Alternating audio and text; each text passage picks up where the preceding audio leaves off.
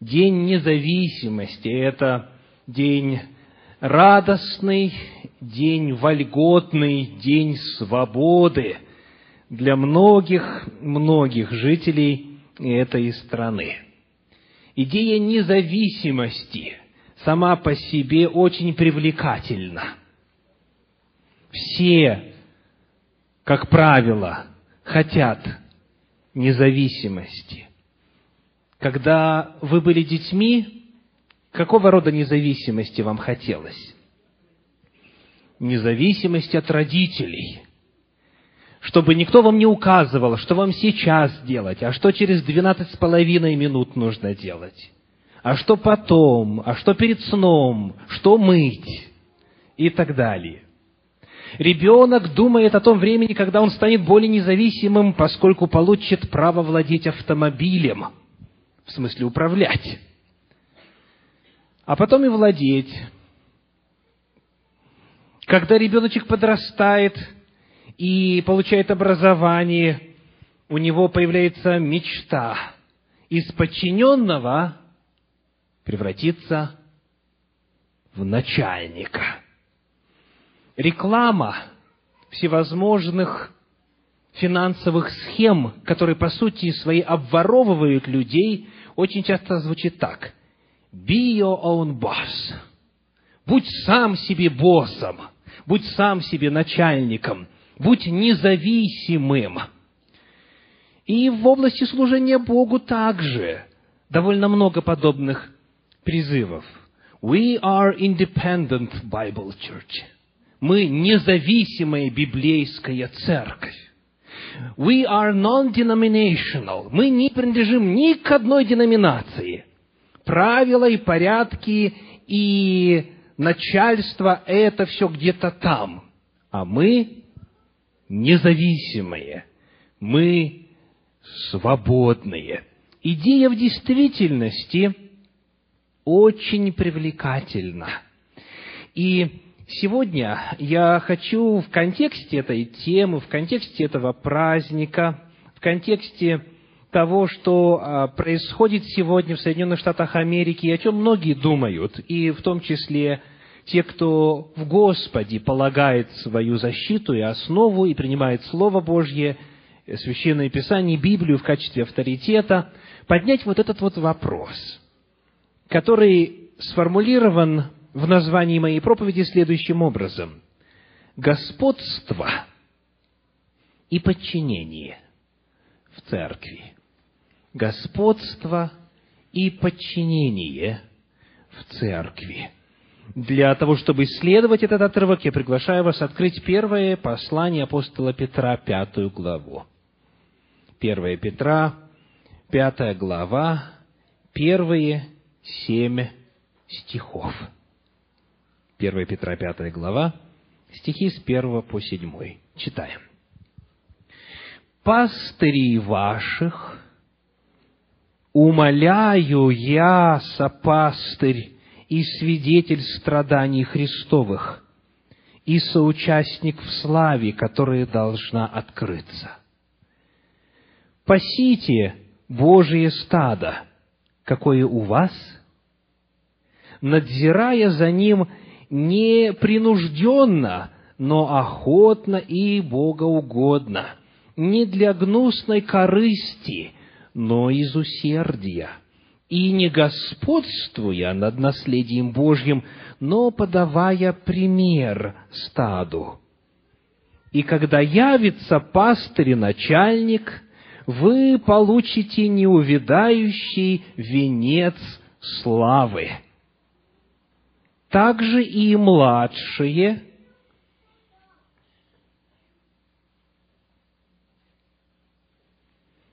повинуйтесь пастырям.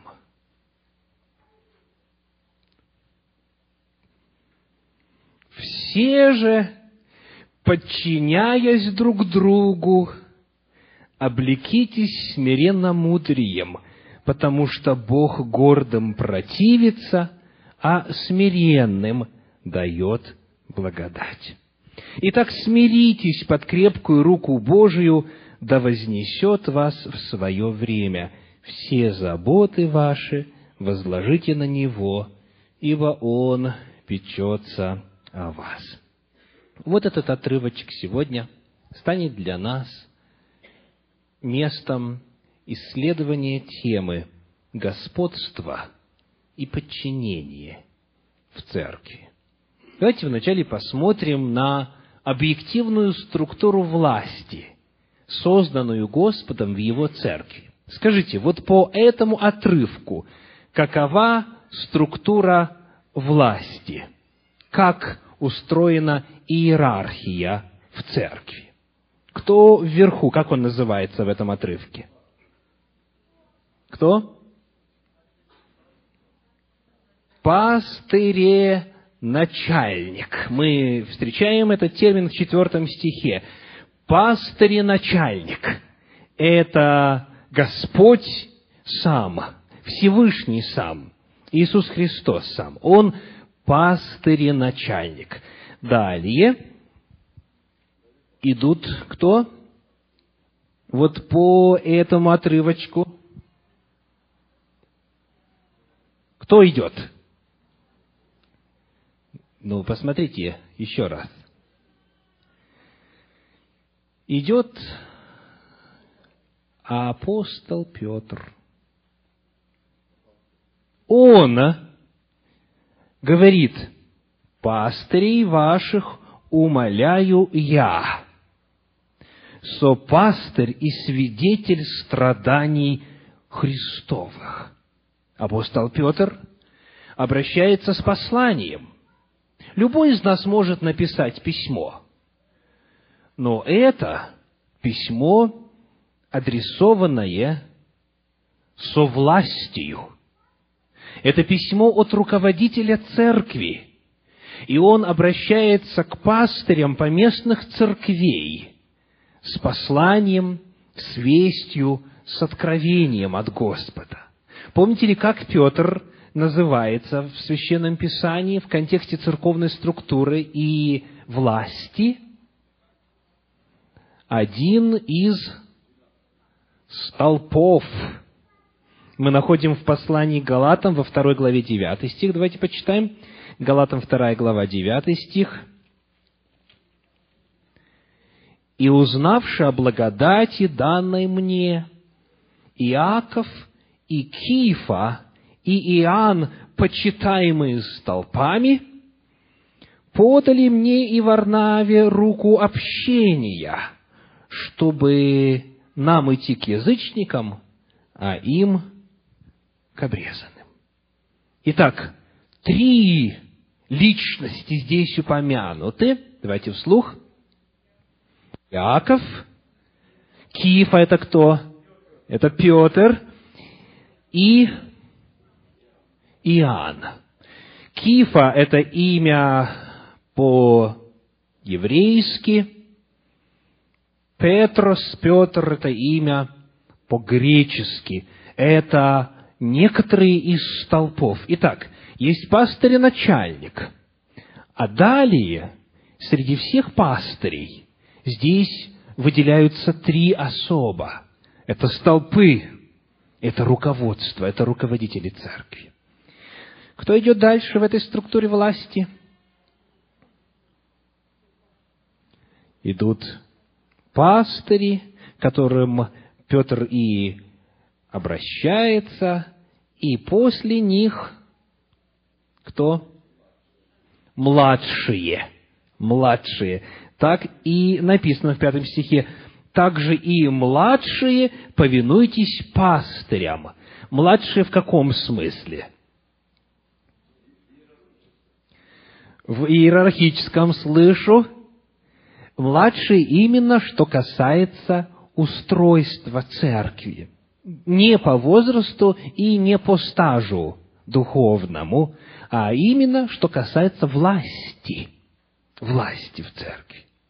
И вот эти младшие еще названы и как? Не будем оскорбительные слова сегодня использовать, да? они в Священном Писании не звучат оскорбительно, но в русском языке очень оскорбительно воспринимаются. Итак, пока ограничимся таким иерархическим делением. Самое начало кто? Пастырь и начальник. Затем апостолы, в данном случае Петр. Затем пастырь и младшие. И младшие. Скажите, откуда такая структура появилась власти? Кто придумал, чтобы так было? Послание Колоссянам, вторая глава, стихи с 8 по 10. Колоссянам, вторая глава, стихи с 8 по 10. Смотрите, братья, чтобы кто не увлек вас философию и пустым обольщением, по преданию человеческому, по стихиям мира, а не по Христу. Ибо в нем обитает вся полнота божества телесно, и вы имеете полноту в нем, то есть во Христе Иисусе, который есть. И что дальше у нас? глава, который есть глава всякого начальства и власти. Он, вот этот пастырь и начальник, тот, который представляет собой высший авторитет и высшую власть во всей вселенной, из него проистекают все иные виды власти. Он есть глава всякого начальства и власти. И вот в послании к Ефесянам в 4 главе нам рассказывается о том, что он распорядился учредить, этот пастырь и начальник. Ефесянам 4 глава, стихи 7 по 12. Ефесянам 4 глава, 7 по 12. «Каждому же из нас дана благодать по мере дара Христова, Посему и сказано, вошед на высоту, пленил плен и дал дары человекам. И он поставил. Кто, повторимся? Иисус Христос, пастырь и начальник. И Он поставил одних апостолами, других пророками, иных евангелистами, иных пастырями и учителями, к совершению святых на дело служения для созидания тела Христова. Откуда взялась вообще сама идея о церковной иерархии? Откуда? С неба. С неба взялась, потому что она устроена, определена и назначена непосредственно умершим, но воскресшим, вышедшим из недр земли, из могилы и вознесшимся Иисусом Христом. И Он это определил, и Он это назначил. Таким образом, когда мы с вами встречаем в Священном Писании структуру пастыри, начальник, апостолы, пастыри, младшие, и здесь промежуточных вариантов может быть еще несколько. Важно отдавать себе отчет в том, что, как говорит апостол Павел в послании к римлянам в 13 главе, нет власти не от Бога установленной. Слышите? Нет власти не от Бога установленной. И когда мы говорим с вами о Церкви Божьей – Здесь Слово Божье совершенно определенно заявляет о том, что структура эта божественного происхождения. И для многих это звучит как не очень приятная весть. Я хочу быть сам себе хозяин, многие говорят.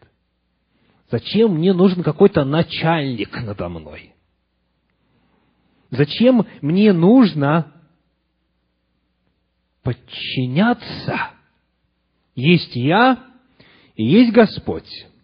Я напрямую с Ним связан, и больше мне никого не надо.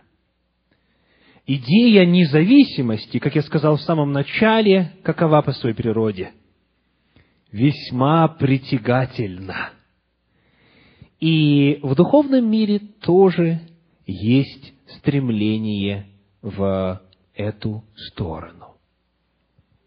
Как же должна действовать вот эта структура власти, Богом данная, Богом установленная? Какими должны быть по Божьему замыслу взаимоотношения в рамках этой структуры? Итак, в качестве преамбулы вспомним слова Иисуса Христа. Евангелие от Марка, 10 глава, стихи с 42, вернее, с 24 по 25. Марка, 10 глава, стихи 24 и 25. Сейчас мы уточним. Да, все правильно. Марка, 10 глава, то есть правильно не то, что я сказал, а то, что у меня в конспекте записано. 10 глава, 42 стиха по 45. Марка 10 глава, 42 по 45. И Иисус же, подозвав их, сказал им, «Вы знаете, что начальствующие, что почитающиеся князьями народов господствуют над ними, и вельможи их властвуют ими. Но между вами да не будет так. А кто хочет быть большим между вами, да будет вам слугою. И кто хочет быть первым между вами, да будет всем рабом. Ибо и Сын Человеческий не для того пришел, чтобы Ему служили, но чтобы послужить и отдать душу свою для искупления многих. Он, будучи образом Божьим, стал человеком, стал рабом и, взяв на себя грехи, умер. Он унизил себя, потому что служил всему человечеству. Он, будучи выше всех, стал здесь на земле ниже всех. Был доведен до смерти, второй смерти. Смерти, которая по своей природе есть наказание за грехи. И потому он говорит – я пришел не для того, чтобы мне служили, но чтобы послужить. И пусть точно так же будет у вас, у вас, мои последователи. Есть модели власти, которые связаны с такими понятиями, как господство. Есть модели власти, которые связаны с такими понятиями, как притеснение, чинопочитание и так далее. Но у вас, говорит Христос, пусть будет по-другому – появляется парадокс. Если есть власть, и есть те, кто начальствующие, и есть те, кто подчиняющиеся, то появляется вопрос, как же избежать господства с одной стороны и беспрекословного подчинения с другой стороны. Как вот в этой модели можно исполнить постулат Иисуса Христа кто хочет быть первым, будь слугою. Как возможно в рамках установленной Господом структуры исполнить вот эту преамбулу Иисуса Христа? В церкви должно быть не так, как в мире. Посмотрим, как Петр рассказывает нам об этом. Приглашаю вас вернуться к пятой главе первого послания Петра, первым семи стихам этой главы. 1 Петра, Пятая глава, первые семь стихов. Вначале посмотрим на апостола Петра. Каковы взаимоотношения между ним и остальными? Итак, как он себя называет здесь? Сопастырь. А на самом деле он кто? Столб церкви. Еще как он называется в Священном Писании? Апостол, камень. Представляете? Это тот, кто в представлении некоторых христианских деноминаций фактически и есть скала, на которой церковь построена. Он есть первый папа римский. Так его воспринимают. Так сейчас. Он говорит, я есть сопастырь, я один из служителей. Как еще он себя называет? – первый стих, «Я соучастник в славе, которая должна открыться. То есть, смотрите, хотя он в действительности выше тех, кому он пишет, это так или нет? Выше ли он? Да. Об этом Слово Божье говорит совершенно определенно. Но он себя так не подает.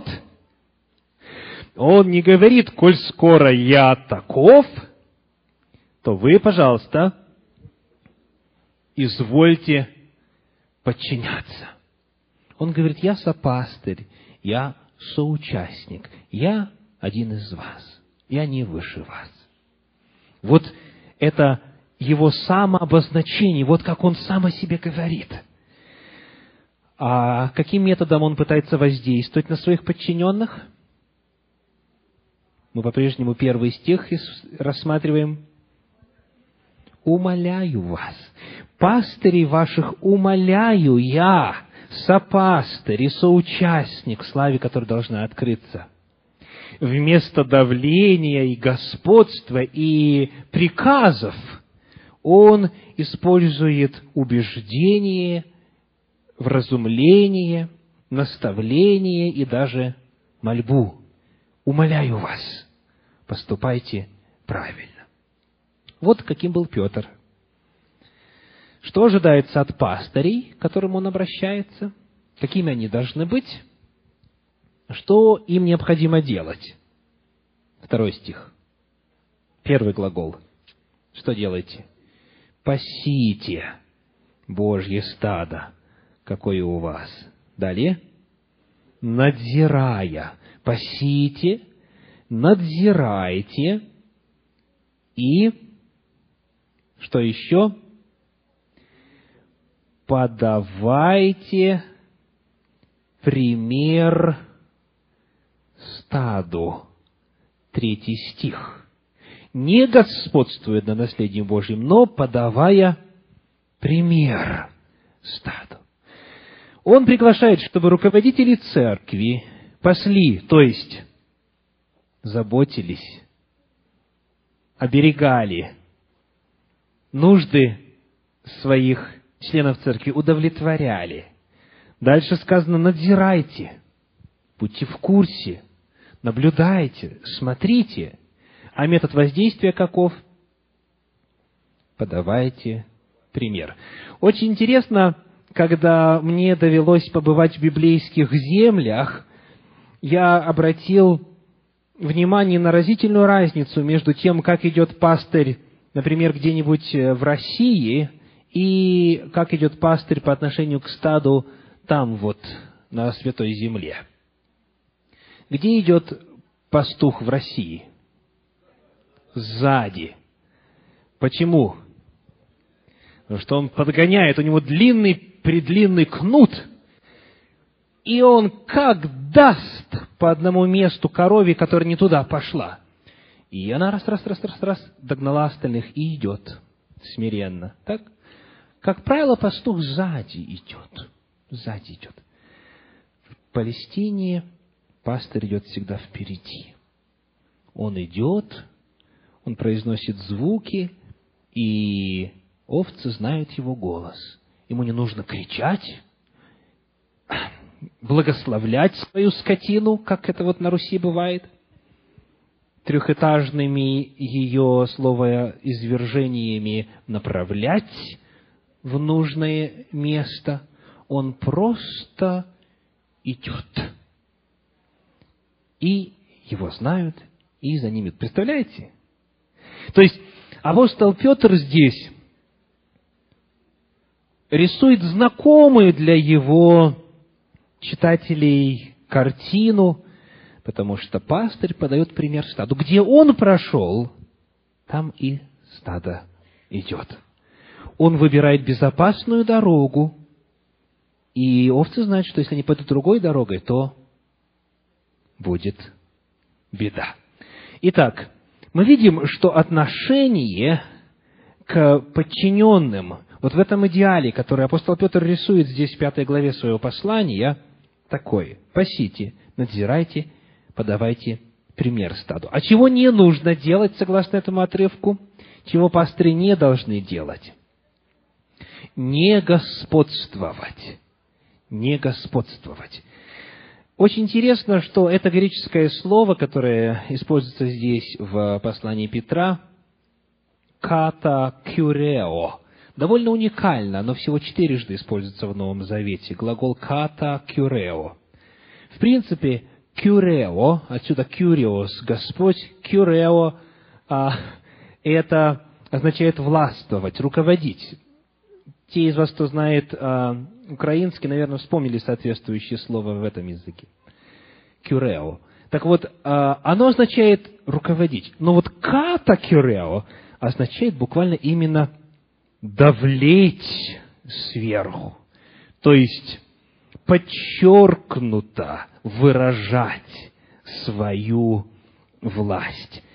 Оно используется в Евангелии от Матфея, в Евангелии от Марка, там, где Иисус Христос описывает так, как не должно быть, он говорит, вот князья господствуют, а у вас пусть так не будет. Вот те князья, которые господствуют над народами, они ката кюрео. И еще одно место, помимо вот нашего, которое мы используем и исследуем сегодня, это книга Деяний апостолов 19.16. Давайте прочитаем, как там этот глагол переведен. Деяния апостолов, 19 глава, 16 стих. «И бросился на них человек, которым был злой дух, и, одолев их, взял над ними такую силу, что они ноги и избитые выбежали из того дома. Найдите, пожалуйста, здесь ката кюрео. Одолев их. Вот интересный контекст, да? Он одолел их. В английском переводе overcame. Он именно взял над ними силу, да так, что они ноги избитые выбежали. Вот это значение этого слова. Апостол Петр говорит, пастыри, не господствуйте, не подавляйте собою, не выставляйте, не подчеркивайте свой статус. Почему? Он говорит, не господствовать над наследием Божьим. Так?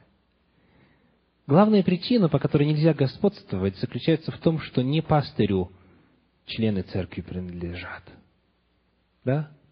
Это не его наследие, это Божье наследие.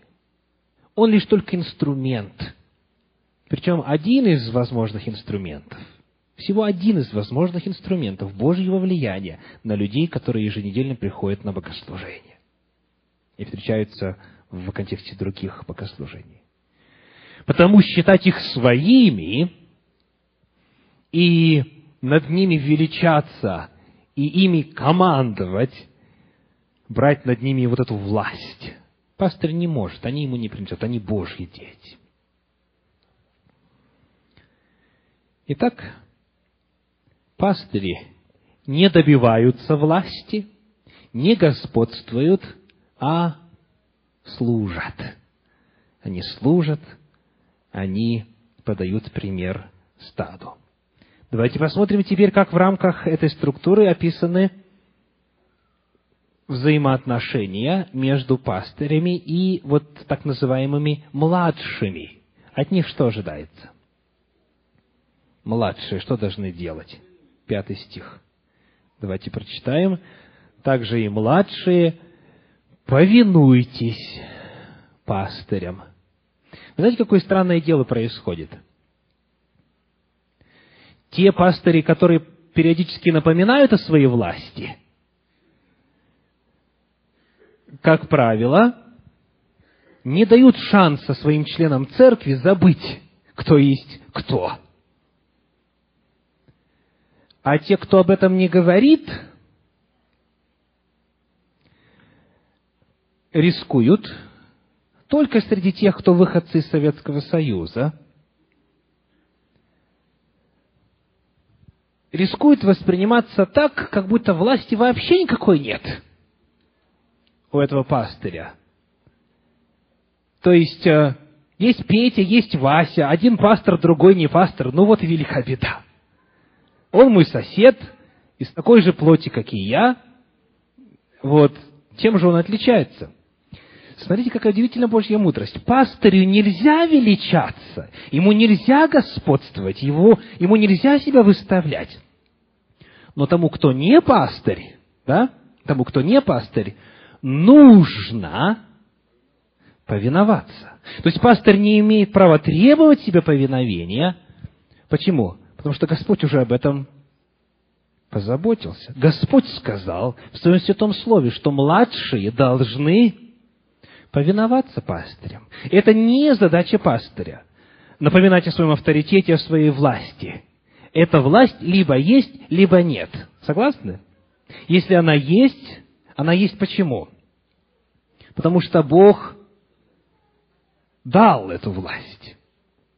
Если ее нет, то ее нет как раз по той причине, что Бог ее не дал. Потому здесь нет промежуточных вариантов, дорогие.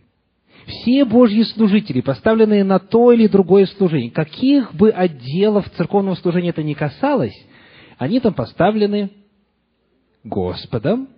И если они поставлены, им не нужно доказывать, что у них есть власть. Они ею просто обладают, если поставлены Господом. А это легко проверить, потому что в Священном Писании указаны пути, какими некто становится служителем, руководителем, пастырем. Так вот, что касается подчиненных, сказано, повинуйтесь, повинуйтесь пастырям. И вот очень интересно об этом важном аспекте церковной структуры говорит послание к евреям, 13 глава. Давайте прочитаем вместе. Евреям 13 глава, 17 стих. Евреям 13, 17. «Повинуйтесь наставникам вашим и будьте покорны, ибо они неусыпно пекутся о душах ваших, как обязаны дать отчет, чтобы они делали это с радостью, а не воздыхая, ибо это для вас не полезно. Удивительный стих.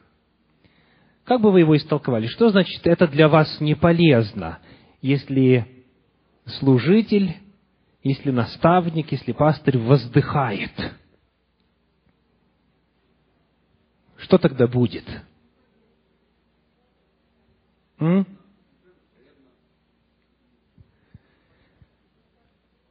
как бы вы ни истолковали этот стих, факт остается фактом. Это не полезно для самого непокоряющегося. Тот, кто восстает против Богом установленного способа управления церковью, он делает что в конечном итоге? Вред самому себе. Согласны? Так Слово Божье говорит. Повинуйтесь наставникам вашим, будьте покорны, потому что в противном случае будет вред вам самим, говорит Слово Божье. И вот мы рассмотрели преамбулу, идеал Иисуса Христа, чтобы в церкви было не так, как в миру. Мы рассмотрели, как апостол Петр относился к своим подчиненным. Мы рассмотрели, что от пастыря ожидается, что от младших ожидается. И теперь в этом же пятом стихе очень важный принцип. 1 Петра, 5 глава, 5 стих. также и младшие повинуйтесь пастырям, и далее все же, все же, подчиняясь друг другу, облекитесь смиренно-мудрием. Высший уровень подчинения – это подчинение кому? Друг другу. Уже не важно, это пастырь, или апостол, или младший, подчиняйтесь друг другу, потому что мы в конечном итоге все друг другу братья и сестры, члены тела Господня. Очень важный принцип. Облекитесь смиренно мудрием, то есть думайте о себе смиренно, думайте о себе скромно. Вот что значит смиренно мудрее. Итак, действуя таким образом, проявляя вот так, как Господь установил власть в церкви, мы с вами можем обрести соответствующие результаты. Как они выражены здесь, в этой пятой главе? Сказано, что смирение есть способ обретения благодати. Я прочитаю. Бог гордым противится, а смиренным дает благодать. Апостол Петр говорит, подчиняйтесь друг другу, облекитесь смирением, кротостью, потому что Бог гордым противится, а смиренным дает благодать. Несмотря на то, что благодать – это незаслуженный дар, она, тем не менее, согласно этому отрывку, обусловлена чем? Смирением. Смирением. Желаете благодать от Господа иметь, а значит, незаслуженную милость, доброе благорасположение, прощение грехов и так далее. Подчиняйтесь, смиряйтесь, не превозноситесь, говорит апостол Петр. Бог гордым противится. Желаете, чтобы Бог был вашим противником? Тогда, пожалуйста, гордитесь превозноситесь, показывайте, что вы лучше других. И тогда вы обеспечили себе соперника, который обязательно держит над вами победу. Эта схватка будет не в вашу пользу. Бог гордым именно что делает? Именно противится. Именно противится. И если Бог кому-то противится, если Бог идет против кого-то, горе такому человеку, беда такому человеку. Но благодать – это выбор. Каждый может, повинуясь начальникам, тем, которые над вами. У каждого из нас есть начальник. У пастырей есть апостол, у апостолов есть Иисус Христос, у э, пресвитеров есть свое начальство и есть свои подчиненные. У каждого из нас, где вы бы ни находились, всегда есть те, кто выше вас, что касается власти, и те, кто ниже. Потому смиряйтесь, подчиняйтесь и обретете Божью благодать. Дальше, в шестом стихе, обетование. Итак, смиритесь под крепкую руку Божью, да вознесет вас в свое время. Представляете, если человек говорит, я не буду заботиться о том, чтобы меня достойно почитали, я не буду переживать о том, чтобы все знали, какой властью я обладаю. Я просто буду относиться так, как Господь говорил, то есть служить, то есть подавать пример, то есть умолять, увещевать и так далее. Тогда Господь обещает, Он сам вас вознесет. Тогда не нужно будет заботиться о своем собственном авторитете – Господь о нем позаботится. Смиритесь под крепкую руку Божью, и Он вознесет вас в свое время. Он дал это обетование. Седьмой стих. «Все заботы ваши возложите на Него, ибо Он печется о вас». Если местный пресвитер что-то не досмотрел и не пекся о вас, если пастырь что-то не сделал так, как должен был сделать до конца, если апостол не проявил должного внимания и так далее. Помните, что есть пастырь и начальник, есть главный пастырь, и он всегда о вас печется. Все заботы ваши потому отдайте в его руку. Он по-прежнему у руля своей церкви. Он по-прежнему ею руководит. Потому он сделает и совершит, что ему угодно в свое время тогда, когда это будет уместнее всего. Итак, есть результаты жизни в подчинении в нынешнем веке. И главное и самое удивительное, что есть результаты жизни в подчинении в веке грядущем. Во-первых, мы читаем в первом стихе пятой главы о славе, которая должна открыться. И Петр говорит, я соучастник славы, которая должна открыться. У апостола Петра в первой главе это означает воскресение Иисуса Христа в славном теле. Это означает славное второе пришествие Иисуса Христа. Первая глава стихи 7, 11 21. Это воскресение из мертвых и жизнь вечная для всех, кто стал соучастником. Вот это благословение в веке грядущем для тех, кто смиряется в веке нынешнем.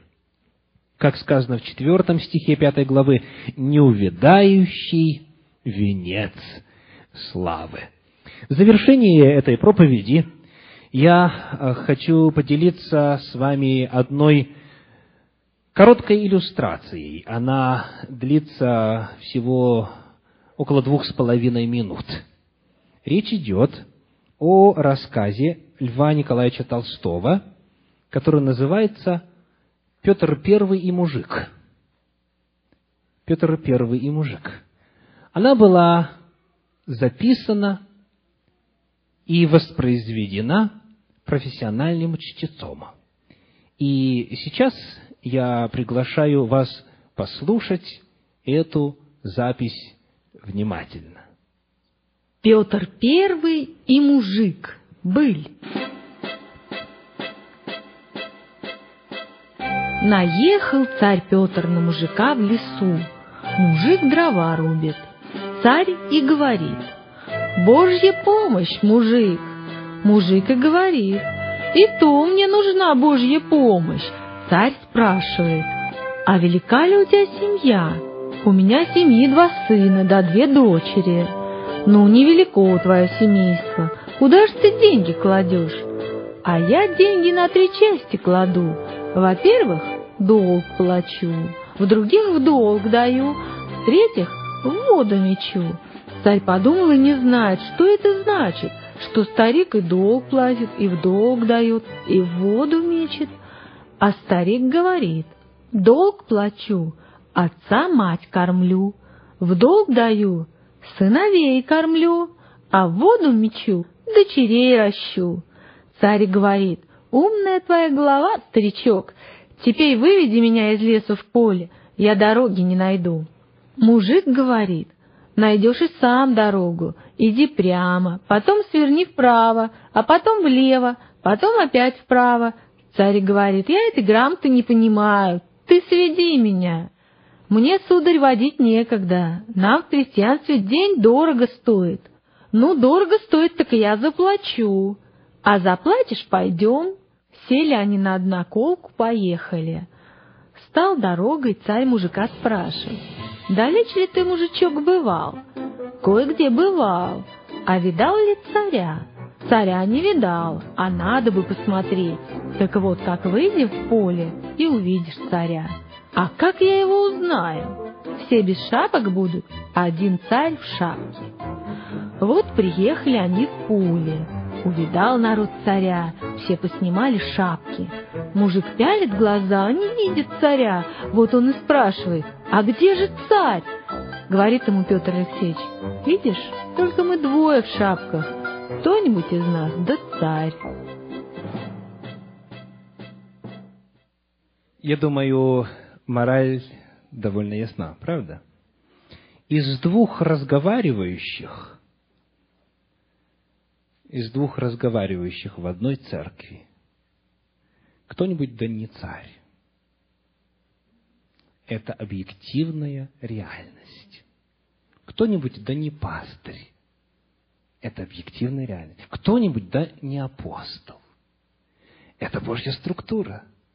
Это реальность, это факт. Но Господь говорит, вы, обладающие властью, пожалуйста, не выпячивайте ее – Пожалуйста, не давлейте, не господствуйте. Суть взаимоотношений, которые Господь предлагает, в том, что младшие должны повиноваться, Но старшие не должны господствовать. Главный принцип взаимоотношений – это смирение. И потому вновь обетование. Итак, смиритесь под крепкую руку Божью, шестой стих, да вознесет вас в свое время, и седьмой стих, все заботы ваши возложите на Него, ибо Он печется о вас. Аминь.